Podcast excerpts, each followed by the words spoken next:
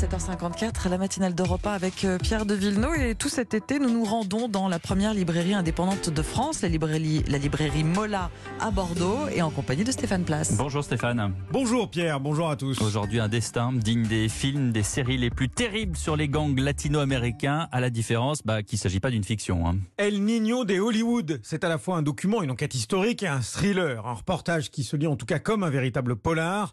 La vie de Miguel Angel Tobar n'a rien d'une fiction.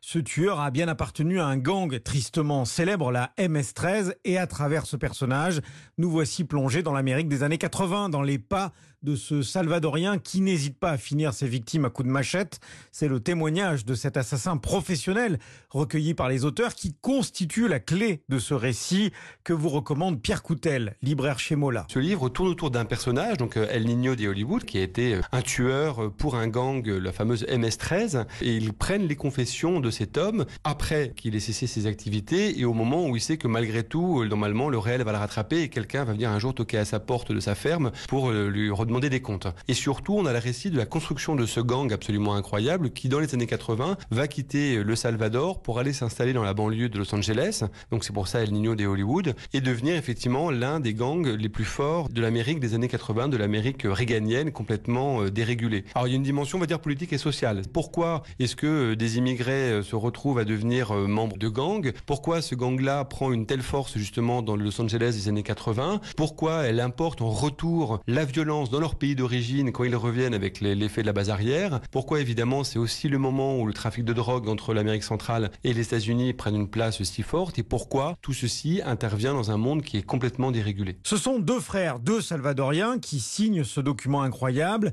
Oscar Martinez est un journaliste d'investigation, Juan José Martinez est un anthropologue, ce qui explique sans doute la portée exceptionnelle de ce livre qui a impressionné l'éditrice française Anne-Marie Métellier. Jamais je n'aurais pu saisir la problématique politique qui est en jeu si je n'avais pas eu ce personnage qu'ils ont écouté parce que, à travers son récit, il nous montre comment fonctionne tout un système de violence. Il nous explique ce qu'a été l'histoire du Salvador après la guerre civile. C'est grâce à cette histoire de cet homme que l'on peut appréhender le cadre plus global de ce pays. Les frères Martinez se sont vus décerner le prix du réel 2020 pour El Niño de Hollywood, au cœur d'une époque et de la relation de ces gangs d'Amérique centrale avec les États-Unis.